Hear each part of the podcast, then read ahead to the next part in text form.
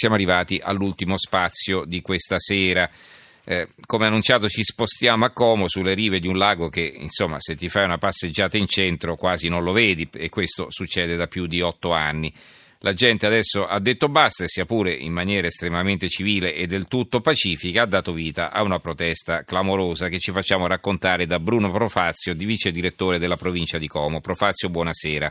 Sì, ciao, buonasera a te e a tutti, naturalmente. Ciao. Allora, intanto leggo il titolo di apertura del tuo giornale, cioè di apertura no, veramente un altro, perché è arrivata un'altra notizia che ha sopravanzato la vostra campagna. Bancarotta, sì. Bruni arrestato. Chi è Bruni? È l'ex sindaco di Como, hanno arrestato l'ex sindaco per 10 anni, sì. Pensa esatto. Un po'. E vabbè, comunque sotto il titolo proseguite con la vostra campagna, cartoline, virgola, la campagna sulle vetrine dei negozi, sempre più adesione all'iniziativa Rivogliamo il nostro lago. Allora, di che cosa si tratta? Ma detta in breve, si tratta di questo, che il Lungolago di Como, che appunto è uno dei posti più famosi al mondo, da alcuni anni, esattamente dal 2008, di fatto è inagibile. Perché? È inagibile perché sono in corso dei lavori per opere idrauliche e per il rialzo del Lungolago. Questo avviene in base a una legge, che è la famosa legge Valtellina, che ha stanziato dei fondi e alla città di Como spettavano circa 20 miliardi in lire, di cui oggi possiamo dire 10 milioni di euro. Per utilizzare questi fondi l'amministrazione, prima ancora di quella di Bruni, il sindaco di cui abbiamo sentito prima, ha fatto un progetto che prevedeva appunto queste opere. Perché? Perché il lago, alzandosi quando c'erano troppe precipitazioni, entrava nella piazza principale, e questo però accadeva raramente.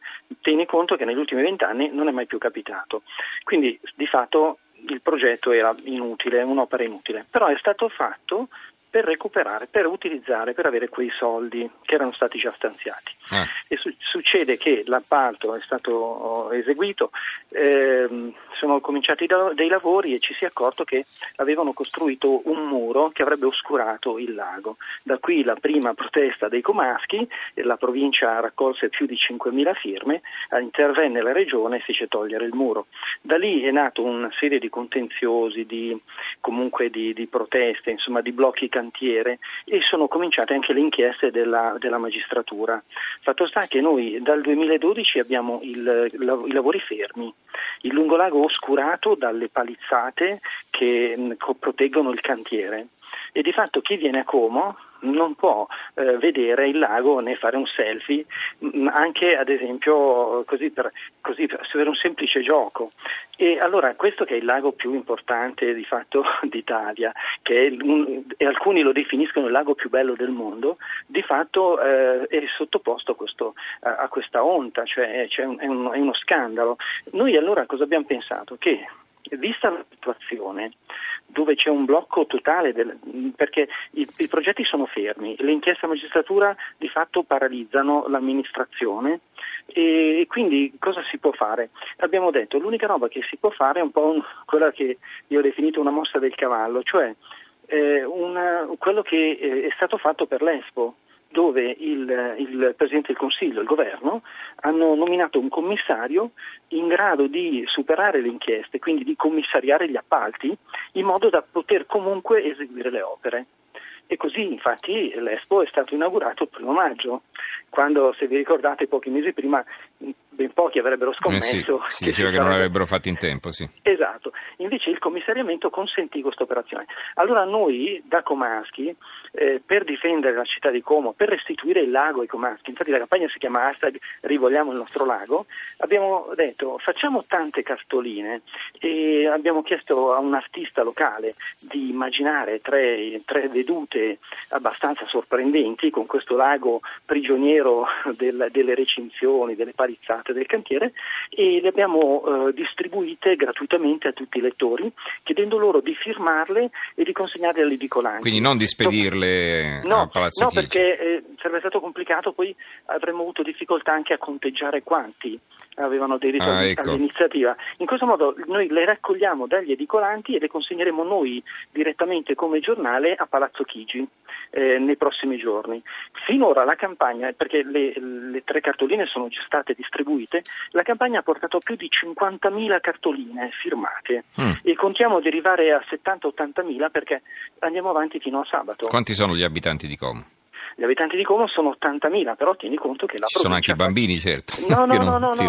No, è che il lago non è solo un patrimonio dei comaschi e delle città, è considerato il lago di tutti, anche dei comadi, di chi vive in provincia, sono più di 500.000 persone. Mm-hmm. Poi sai, noi abbiamo visto che a questa campagna hanno diritto personaggi di assoluto rilievo, da Cacciari, Farinetti, Sgarbi, Zanardi, ti dico, personaggi nazionali che anche loro hanno il lago di Como, che non è solo il lago di Clooney, certo. È il lago di tante persone che hanno fatto magari vita. Che Clooney poi sembra che non ci venga più perché alla moglie non piace il lago, è così? No, non sappiamo, per la verità è un gossip, però lui spesso si vede qui ancora, non è che la villa ce l'ha, anzi la raddoppiata. Super protetta, sì. Sì, cioè, Villa Oleandra è sempre la sua meta estiva. Uh-huh. Però per dire... Ma è vero che ha ottenuto, torno un momento su questo, è anche una curiosità, è vero che ha ottenuto un'ordinanza con la quale praticamente si proibisce alle barche di avvicinarsi per scattare foto? Sì, perché di fatto la sua villa è direttamente a lago, quindi chi arriva davanti di fatto può e immediatamente guarda dentro, quindi è una forma di protezione che il sindaco di Laglio ha ritenuto di concedere a Clooney, ma proprio perché lui sceglie questo luogo anche per relax, per la riservatezza. Vabbè, ed era diventato un po' troppo attrattivo. Senti, torniamo invece al lungolago di Como, ma questo crea problemi anche alla viabilità, alla circolazione delle auto oppure semplicemente ai pedoni, insomma, No, più che altro ai pedoni, perché tieni conto che la strada è libera, quindi non è quello il problema della viabilità, il problema è dei pedoni, ma soprattutto è un problema, io direi, estetico. E certo, anche ci si sente compressi, è chiaro, no? Hai il lago davanti. Mi dicevano gli esperti, che c'è anche nella giurisprudenza italiana un diritto al paesaggio, sì, perché ad esempio quando, qualcuno ti oscura la vista, no? Con un altro edificio, piuttosto che gli alberi monumentali, gli alberi grandi che crescono davanti, c'è un diritto alla vista, un diritto al paesaggio. Ecco, è stato negato ormai da 8 anni, da più di 8 anni viene negato questo diritto al paesaggio da parte dei comaschi, degli amanti del lago di Como, dei turisti. Pensa che, ad esempio, il mio direttore, in un editoriale ha fatto notare una cosa molto simpatica, molto carina secondo me, e cioè che siccome il lago è fermo dal 2008 per questo cantiere, noi abbiamo già una piccola generazione di comaschi, bambini che oggi hanno 8, 9, 10 anni, i quali non hanno mai potuto vedere il lago com'è veramente, perché quindi ci stanno crescendo senza poter vedere il loro lago. Allora noi questo che vogliamo, diciamo al Presidente del Consiglio con questa valanga di cartoline, gli chiediamo di intervenire, di considerarlo, come ha fatto per l'Expo, un evento di importanza internazionale. Il lago di Como è famoso in tutto il mondo, gli chiediamo di dargli la stessa attenzione che ha dato all'Expo, quindi di fare un provvedimento straordinario che consenta di riavere presto il nostro lago. Allora, risponde a questa domanda Paolo, questa osservazione. Paolo da Milano ci scrive: quando si fanno i lavori pubblici ci si lamenta perché non si vede il lago e non si possono fare i selfie, quando non si fanno ci si lamenta perché si apre la voragine sul Lungarno e non si utilizzano i fondi. Che paese, dice Paolo. Sì, è vero, ma qui siamo proprio a due elementi differenti, nel senso che qui i lavori non erano necessari e lo hanno dimostrato 20 anni di registrazione delle precipitazioni, dell'acqua, da più di 20 anni, cioè non c'era necessità di questo.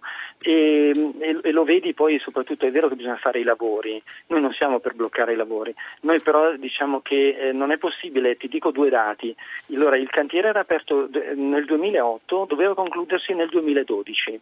La prima previsione di spesa, l'appalto, è su 11 milioni circa. Oggi la previsione è 33 milioni. Ecco, questi due dati bastano per capire quanto scempio è stato fatto qui a Como. E quante cose magari si sarebbero potute fare con tutti quei soldi. Esattamente, un'opera inutile che è il cui costo è lievitato da 11 milioni a 33 milioni. In più sono già passati 4 anni da quando doveva essere finito il lavoro, non è ancora finito, è tutto bloccato e le previsioni sono che possa andare avanti così per almeno 10 anni. Addirittura? Sì, perché è tutto bloccato. Ma se ricominciassero a lavorare, in quanto tempo finirebbero, secondo te? Ma sai, il problema è che per poter iniziare a lavorare è necessario che ci sia un commissario che possa fare le opere indipendentemente dalle inchieste della magistratura. Altrimenti vengono tutti bloccati, perché ci sono 2 inchieste, i due sindaci, quello attuale e quello precedente, sono indagati per quest'opera, quindi nessuno fa niente perché rischiano tutti, sia che fanno sia che non fanno. Meglio star fermi. A questo punto, esatto, è necessario che intervenga un commissario che, al di là delle inchieste giudiziarie, possa far eseguire i lavori in modo da completarli. Il termine tecnico potrebbe anche essere 1 anno, 1 anno e mezzo, potrebbero finire. Senti, un'ultima domanda, la politica come ha reagito, il palazzo soprattutto intendo dire, non parlo naturalmente del comune di Como, cioè la regione, il governo, se avete avuto qualche tipo di reazione da parte del governo, se avete saputo qualcosa, insomma immagino, non so, avrete cercato di intervistare qualche ministro, qualcuno per capire cosa ne pensano? Ma guarda, noi come prima cosa abbiamo voluto dare a questa nostra iniziativa un carattere assolutamente civico, una battaglia civile, non politica. Quindi non ce l'abbiamo con nessun politico, non abbiamo voluto attaccare nessuno né dare la colpa, ma semplicemente dire: noi siamo il giornale che rappresenta questo territorio, la voce di Como. Vogliamo quindi esprimere l'amore per questa città con una battaglia che è sul bene principale di questa comunità, che è il lago, un lago che ha dato un'omanza mondiale alla comunità. Allora, ecco perché non l'abbiamo buttata in politica.